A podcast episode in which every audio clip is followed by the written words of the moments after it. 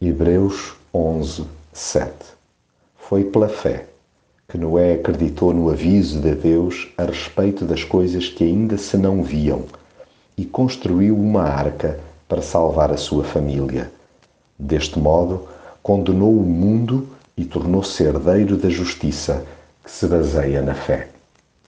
Só nos faz bem olhar lá para trás na história e apreciar o exemplo de quem se deixou conduzir por Deus.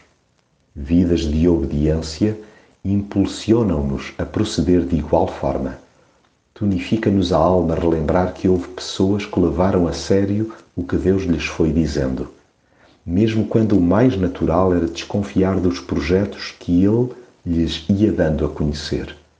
Noé foi uma dessas fascinantes personagens que atentou com detalhe para os lábios de Deus, razão pela qual se salvou de um desastre. Desafio semelhante se nos apresenta atualmente, pelo que importa resistir às vozes de incredulidade e desdém que se levantam à nossa volta.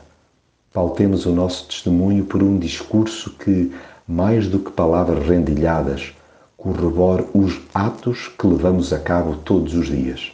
Deste modo, seremos veículo de alerta espiritual, tanto mais que nos tornamos herdeiros da justiça que se baseia na fé.